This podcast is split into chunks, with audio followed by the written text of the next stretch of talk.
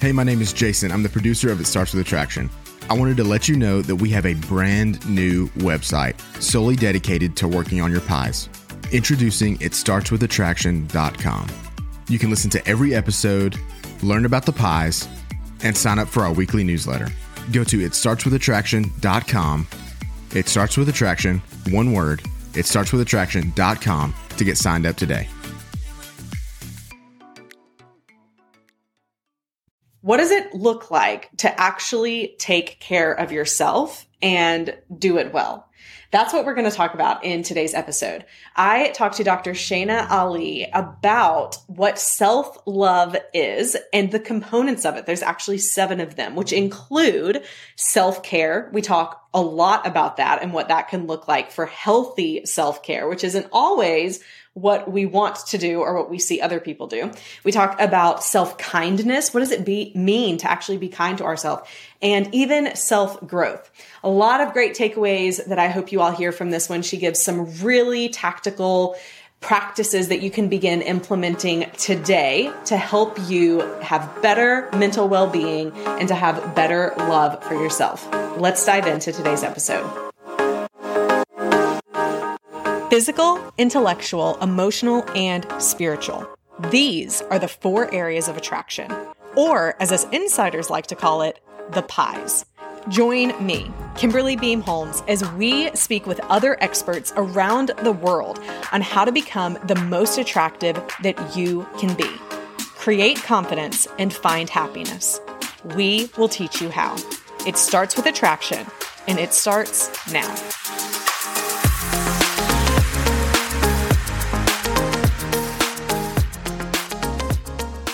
People ask me all the time, Kimberly, which area of my pies should I focus on first? And the answer to that question is the one where you need to see the most growth. That is why I have created an attraction assessment. This free assessment is designed to help you learn what areas of attraction you should be working and focusing on first. This will be the foundation of your journey to becoming a more attractive person to your spouse, to your friends and family, but most of all, to yourself. Click the link in the show notes to take the free assessment today. Dr. Shainna, I'm very excited to have you on and talk about mental health, self love. I'm sure we're going to get into a lot of great topics, but very excited to have you on. Thank you for joining me today. Thanks so much for having me, Kimberly. I'm excited to chat with you. Yes. Okay. So let's first start by talking about mental health. So, can you explain and give a definition of what mental health is? Because people might hear that and have their own definitions that they're thinking about. How is it that you explain it? There are a lot of different angles we could take from this, and I, I like that you point out that other people may have different definitions. And I want to say that when I share mine, doesn't necessarily mean that theirs is wrong, right? It's just the area that I operate from. I like mm-hmm. to operate from mental health and mental wellness too. So I kind of throw that in mm-hmm. as we often think about what well being looks like in a very physical form, our body. But at mm-hmm. the end of the day, our minds are in our bodies um, as well. And our mental, in terms of our emotional, our cognitive, our social well being are all key components in our mental well being. That is just as essential as how strong and vibrant we feel in terms of our physical well being. They do interact, so mental health affects physical health. And I would even venture to say it's not just those two. So I operate from an integrative model that sees lots of forms of wellness, like digital well being and community well being as well. Ooh. Ooh. So, do you take well being and have you broken it down into certain pillars?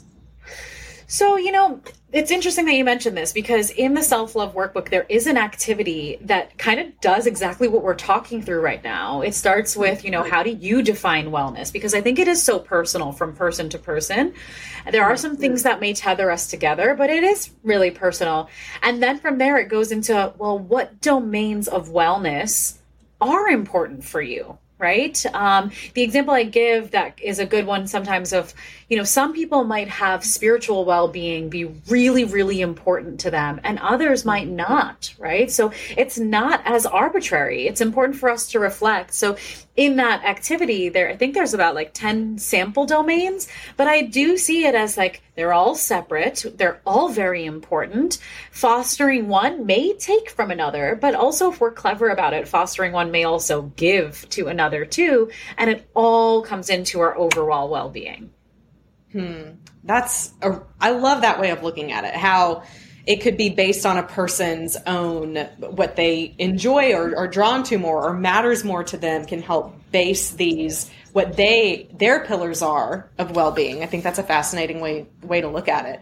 So when you're working with people and they're they don't feel like they're mentally as healthy as they could be what are the symptoms that they might be coming to you and saying this is what i'm struggling with. What are you seeing there Oh, that's a great question because I kind of take that on two realms because people may reach out to me not knowing what I do within mental health and may not be reaching out because of the areas that I specialize in, which include anxiety, trauma, identity, culture, and self love. They may just be reaching out because something's off with them. And I think we, when we are intuitive and able to connect and self reflect, we just know when we're off and we're not at our best. That can look so many ways, right? Is I realize I'm not performing that well at school. I realize my relationships are struggling. I notice that I'm really nervous all the time. I realize I can't get out of the house anymore. I notice I'm feeling really lonely. So, I mean, the symptoms are really widespread. Um, they can be physical too, which to kind of go back to that connection between mind and body, a lot of times folks come to me when they have kind of exhausted the physical realm of health. So mm-hmm. they know something's off physically, like say they have, you know, trouble breathing or trouble sleeping, which might go into that physical category. And then after doing sleep tests or after going to see a pulmonologist, like, well, it's ruled out that I'm fine but they might be fine physically, but there might be an underlying mental health condition that could be coming up with physical symptoms too. And so what are some of those mental health conditions that that could be exposing themselves physically? That could have physical symptoms any any yeah. mental health condition because it exists in the body especially if it's not being addressed can cause physical symptoms. But to just go with the most common which are anxiety and depression depression can cause you to feel like you have low energy you have clouded thoughts difficulty concentrating because of that you might be feeling lonely isolated disconnected from others you may struggle to comprehend things especially if we're comparing it to a time that you were not depressed. So mm-hmm. all of those can come up in physical energy in the body. You can start to have, be sick a little bit more. To use anxiety as the opposite realm, really fast heart rate, um, panic attacks. A lot of times people mistake panic attacks for heart attacks, um, which is really interesting. So they go through all of the, you know, either first of all, even calling 911 or even just thinking, did I just have a heart attack? And realizing your heart is technically fine, but it could be an underlying anxiety. But the point is any mental health condition especially if it's unaddressed and if it is surmounting can start to give physical symptoms of any kind. Sure. Now you mentioned the there were five things that people typically you help work with them through. You so i can't remember the first two you said but you said identity culture and Identity, culture, anxiety, trauma, those often go hand in hand for my practice, I'll share. And um, self love is the overarching one that I work with all clients to improve their self love. So, talk to me more about mental health and popular culture. What does that mean when when you say it and how does culture affect mental health? Yeah. So, they are interchangeable in the sense that one changing can shift another, both for society at large, but also for a person. So, when I think, you know, pop culture is that's whatever we're addressing in this current frame and time. And I will say one positive aspect of that is mental wellness, the more health oriented movement and moving from stigma, stereotypes, and only seeing mental illness that has shifted a lot and has gotten a lot of attention in popular culture. So, you know, I got to tell you, when I was back starting my master's program, I was like, wow, this is interesting.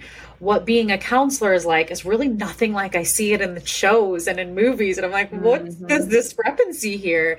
And it's getting better. So I tell you, I'll see some things now that I'm like, oh, that actually that sounds like something I said yesterday. So there's a little bit more alignment there. But also popular culture, we think about our icons, right? From influencers to celebrities and everything in between is everybody has mental health. So we will all experience some sort of mental health issue at one point or another, either directly to ourselves or someone else, just statistically speaking, that's what it's going to be. And many times you have people on bigger platforms who are willing to share about their mental health conditions or even they just end up getting exposed about their mental health conditions. Now, pair this with a society that's more willing to talk about it. We still have a long way to go, asterisk there, but we're more willing to talk about it, then that means that mental wellness is gaining more traction in pop culture and in our society mm. and culture at large. Mm. Okay, gotcha. So then what do you think would be the ideal where there what would it look like for there to not be a stigma around mental health? How would it be talked about? How would people pursue getting the help they need if there were no stigma? Oh gosh, I mean, how utopic. It's, it's something I would love to dream about because I hope we get there one day. So, if I could imagine a world in which we're not using mental health stereotypes anymore, we're not biased against what we believe, and like a certain person has mental health, and we just really acknowledge that we all have mental health and we have the ability to either foster wellness or neglect it and then develop illness I think there would be a more ubiquitous nature in how we foster wellness. So we would see it kind of at every turn of the way, right? I envision more of like when someone conceives a child, we're already talking about mental health for this new child's life. As that child goes into grade school, instead of only learning more academically rigorous things, they're also learning about mindfulness, coping skills, meditation, relaxation that perpetuates throughout life. You can see that in more of like social clubs for kids or teams, hobbies, and that gets ingrained as so important that that gets fostered throughout adulthood and maintains as we build long-term important relationships, whether those are romantic, familial, business, community relationships. I'd like to think that that would be a world of easy access, resourcefulness, and community support around what seems like an individual but is more of a social issue. Hmm. I love that. That was a great description. It's some dream. Hopefully we'll get there, but it's a it's a nice dream to kind of step into. So thanks for asking about that.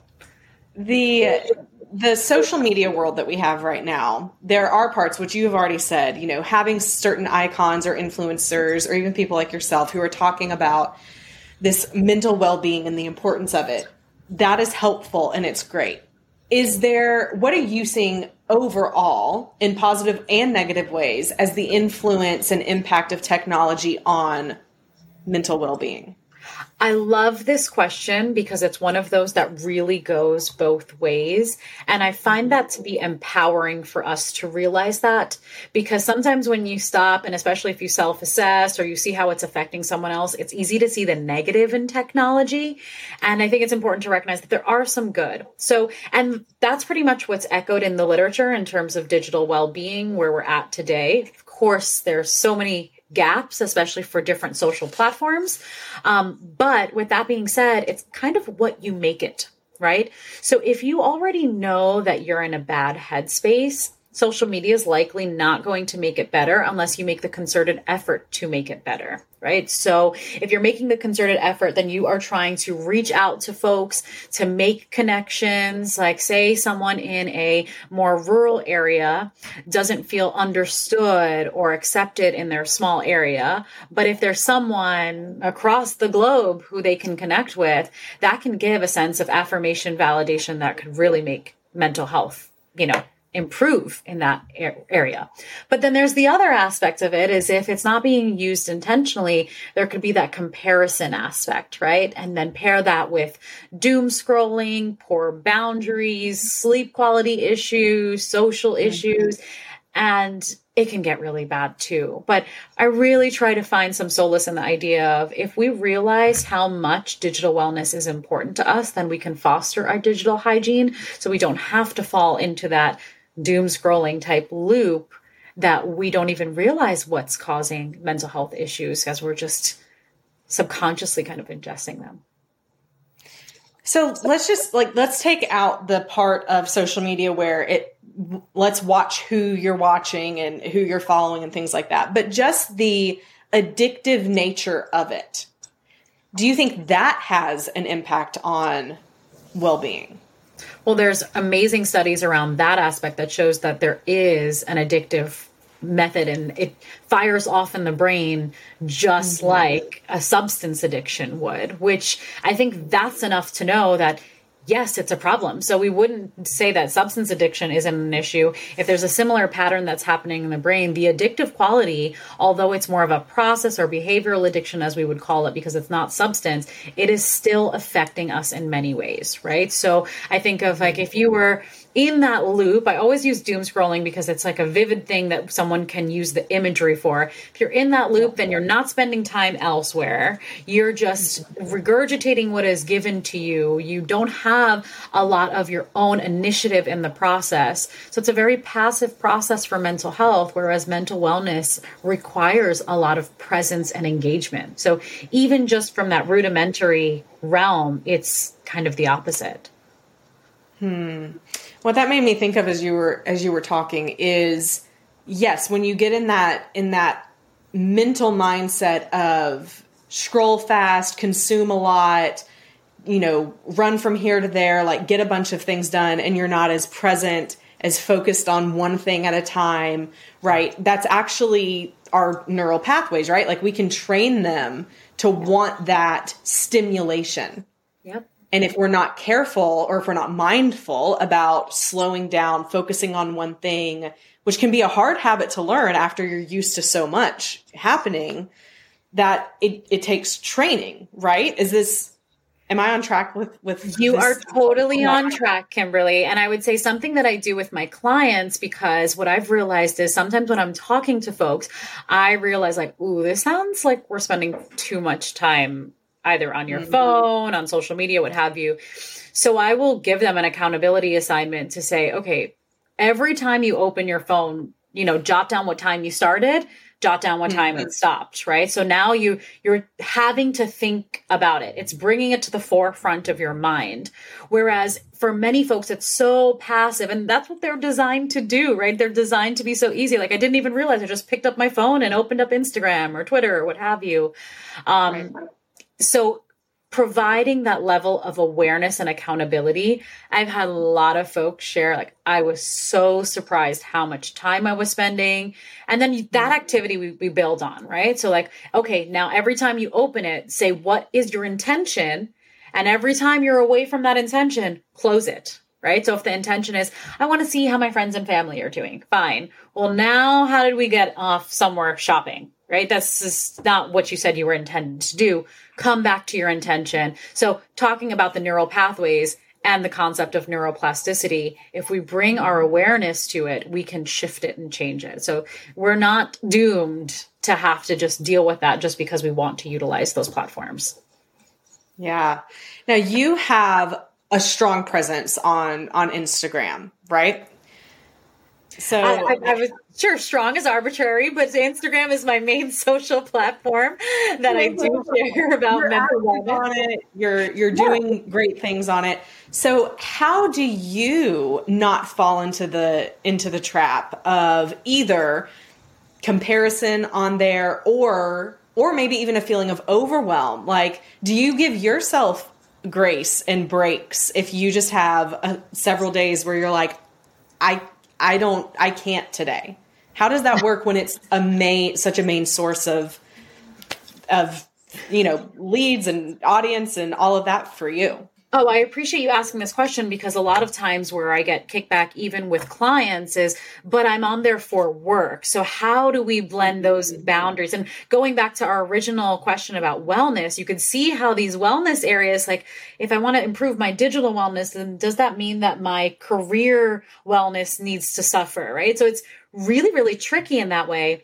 Being aware is really important. And something that I always try my best to hold myself accountable to is I would not tell a client to do something that I'm not willing to do myself. So I have done those accountability exercises and that's how I know that they can work because I tried them on myself. I'm like, okay, it did help realizing that. There's a lot of really wonderful built in tools, both for social platforms and most phones that you can utilize that. So checking what your screen time is, looking at the breakdown. Are you happy with that? Right? Building boundaries for yourself. So I'm the time factor really works for me. I've even said and have done the timer. Like I really don't need more than five minutes on Instagram. So let me set the timer and do that. Um, I think we all get hopped up. I would be lying to you if I would say I have never caught myself doom scrolling. And the doom scrolling is not just like the endless scroll. It's comparison or realizing, oh, my mind is going to like an unhealthy mm. place. I think we all find fall prey to that. It's only human for us to. It's about what we do in response to that that shows mental wellness. And i think that's possible for us all. So strong boundaries are key. Practicing what you preach. You know i hear a lot of parents trying to instill some really excellent digital boundaries for their children but then they're glued to their phones. So yeah. you know making sure we're willing to really you know walk the walk talk the talk. Absolutely.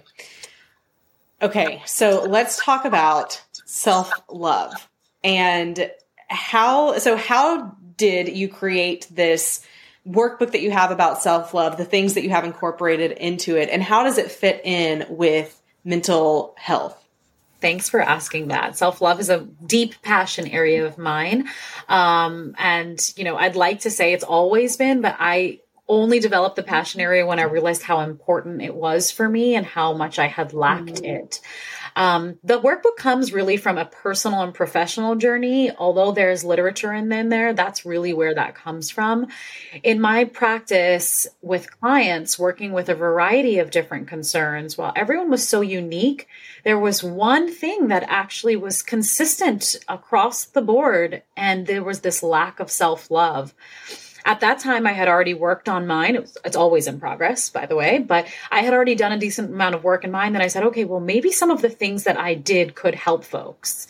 Um, just like that accountability digital wellness activity. That's kind of how it started. Was just these were these one-off things, and then I realized, you know, self-love is such a cloudy concept for most folks. I was like, okay, I get it. I get that I need to love and care for myself the way I love for other people. And if I want them to love me, I should probably do that first, but but how? And that's where just like these standoff exercises became worksheets and then the worksheets became blogs and then there was, you know, I think we need a practical guide.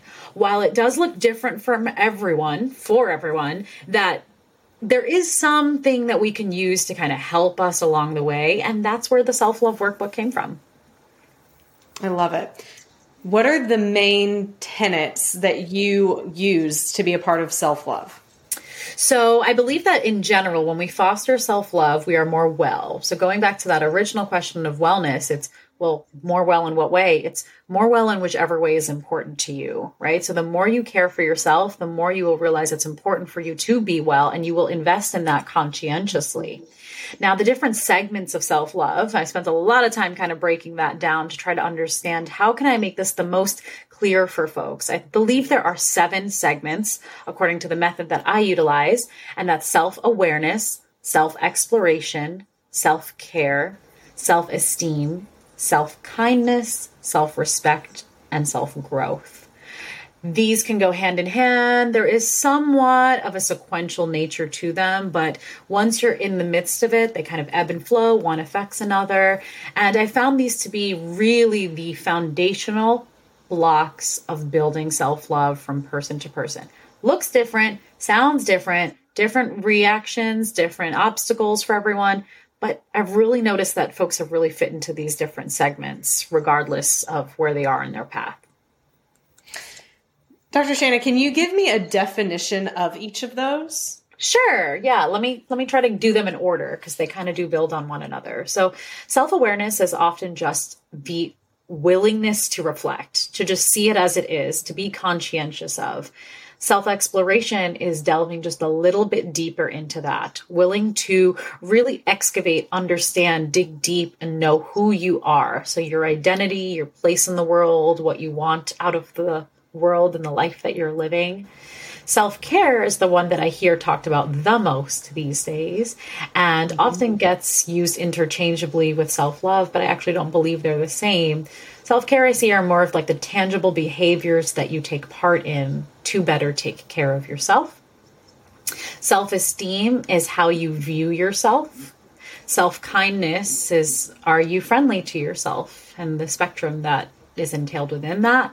Self respect is how you advocate for yourself.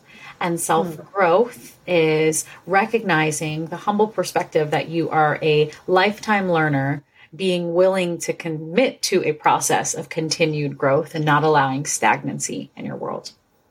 Mm.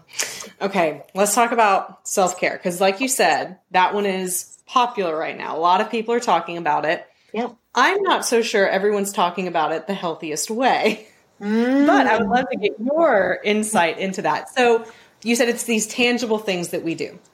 Yeah. So, is that just anything? I mean, is that? I feel I'm like you're sitting on a good example. You know, when you say, I'm not sure, I, I, feel like you're sitting on a good example that we should use to kind of workshop the definition. Well, I think I could think of a lot of examples, but so here's one. Here's one for me. Okay. I don't know that it's the best form of self care for me to binge Netflix for seven hours now, there could be something there, like I need rest, but I don't know that that's the best actual form of self care. Or like going to get a pedicure. I think it's fun, but is it actually self care? Oh, I love where you're going with this. The one that I would toss in there, because it's the one that I always use, is I get all these emails like, buy these shoes for self care. And I'm like, gosh, I do want the shoe, but the, wait, self care? What are you, what are you talking about? I was going to buy the shoes, but the self care aspect of it takes it over the edge. And I think what you're getting at there is why I believe self care is only a part of self love and why mm-hmm. some folks who are trying to invest whether financially energetically you know in their self care realize like it's falling flat, it's because it's mm-hmm. not the nuance thing. So self care is recognizing what your needs are and coming up with the most tailored method or methods to best meet those needs in your overall context, right? So to go to the pedicure example or my shoes example. If you are struggling financially and you are on a really tight budget, self care at that time does not look like spending something that is extra. Self care at that mm. time is what do I need? I need to make sure that I keep food on the table, that I keep a roof over my head. So then, how do I then make that happen? Going to work, you know, paying my bills on time if possible, asking for help if need be. Those are forms of self care in that context, right? So there are some right. things we can do that kind of meet a need, but it's kind of like tossing at the bullseye and you're getting in some sort of periphery. So you might feel like temporarily better, but there are lots of actions that you can do and you might still feel like it falls flat. And that's where I believe the other parts self love come in. Because if you don't have boundaries, for example, that you're working on, then that's going to mean your self care is only going to go so far, right? And you might actually be hurting yourself with that level of self care. Binging Netflix is a great example. I love that you were able to extract the need for that might be rest, right? So, what are other ways I can rest? Is there a way that I can rest better than whatever many hours on Netflix, right? Or how can we blend? Can I watch this one thing, not actually binge something, and then get a different form of rest, right? So giving grace mm. and, you know, allowing ourselves to still indulge in things that may be beneficial to our wellness, but not using it to an extent that we are not doing the work that we need to do. Makes total sense. So, understanding that self care is tailored based on the individual and their situation. What are what are some that you would still recommend to people as a general place to start for healthy forms of self care? Yeah. So the way I try to think about it is what are the things that we all have in some capacity? And that's a beating heart, and we'll always need breath, right? Mm-hmm. So those are the ones that I think can benefit anybody is even just the willingness to pay attention to your heart rate and use that signaling to say, I need self care. So, of course, this is different if you are in the middle of sprinting, you know, at that given time or some sort of rigorous workout. But other than that, our heart rate should not be picking up tremendously. So, if you're noticing that, use that signal to then step back. A key way is to then link in your breath. And a lot of times people kick back at this because they're like, I I breathe. Obviously, I'm breathing now. Breath work, it's silly. But it's the conscientious way that you breathe that makes all the difference. So there's so many different breathing techniques, and I encourage folks to try a variety to see which one fits for them. But I mm-hmm. love a good slow inhale through the nose and slow exhale through the mouth. I personally like to pair this with squared breathing. I start with a count of four so inhale, visualizing one side of the square, exhale, visualizing the second side, and repeat for the remaining two sides. It gives you something visual, something numerical to count on, something to pace, and it's a really nice reset. If we slow our breath down, we get quality oxygen to the brain that we can think clearly. And we're also able to slow the heart rate down, which takes us out of that fight flight response, which we may not be operating at our best from. Hmm. Just hearing you talk about it is making me more relaxed. Just thinking of breathing is making me more relaxed. Another one that that I should do more. I haven't done it in a while, but I used that Breathe app on my Apple Watch. Yeah. And it I just like the vibration. Like there's two different vibrations for in and out. Feedback. Yeah. Yes. The haptic feedback. So that was mm-hmm. that helped me stay focused as I was breathing. You know, I love that because it's something that you're able to do and kind of surrender to and follow that guide. And there are 2 mm-hmm. things that come up for me there. It's like maybe your breath work, maybe some of the because this is how I like to work with clients, right? Like we figure out what already works. How can we build on that, right? Something wow. I think is is it something haptic that helps for you? So, like, if you don't have your Apple Watch that day, right? Can you tap and would that give you the rhythm that you need? If you are really overwhelmed and you have access to a loved one, can they tap for you to regulate at a slower pace? Is it something that you're able to kind of okay, I, I need it to be guided for me. Can someone count for you and you can listen in, like a guided meditation? Could that work? So that's an example of how you take a coping skill that is in your self care toolkit and you can expand from it. It's understanding what it does, how it works, why it works, and then that helps you to branch out to add some more tools to the toolkit. Let's talk about self kindness. Okay. You you mentioned what it was. But let's go deeper. I mean, what does it actually look like for a person to be kind to themselves? It starts with what it sounds like, actually. It's very internal and it exists more as the relationship you have in your mind as your inner dialogue, your self talk, whatever we want to call it. A lot of times people are like, you just want me to listen to voices in my head like i thought i thought we don't want to listen to voices in our head it is your own conscience. So it's actually connecting to that. It's going all the time, but a lot of times we're not paying any attention to it. So the first thing is to pay attention to how you're thinking. A lot of folks are surprised with how they're thinking because there might be this person is mean to me or this person is blaming me or people are always like this and you realize, "Ooh, I'm mean to me."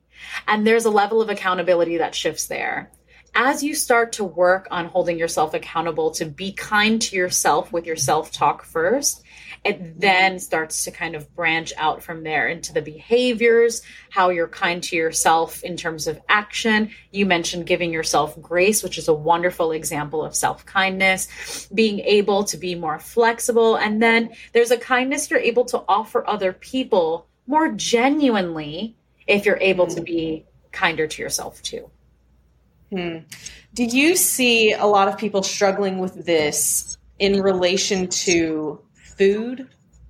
and I guess what I mean by that is I was having a, a, a, conversation with one of my friends last night, and we were talking about the cycle that people get into with they try and diet and they try a diet that's way too hard and then they end up failing and then they try and punish themselves mm. by restricting the food and then it like starts this all over again instead of just allowing themselves to either love them themselves as they are now or um, not follow such a strict diet protocol that you know could lead to this cycle of kind of shame and guilt and, and all of that. So what are some of the things you see that trigger not being kind to ourselves?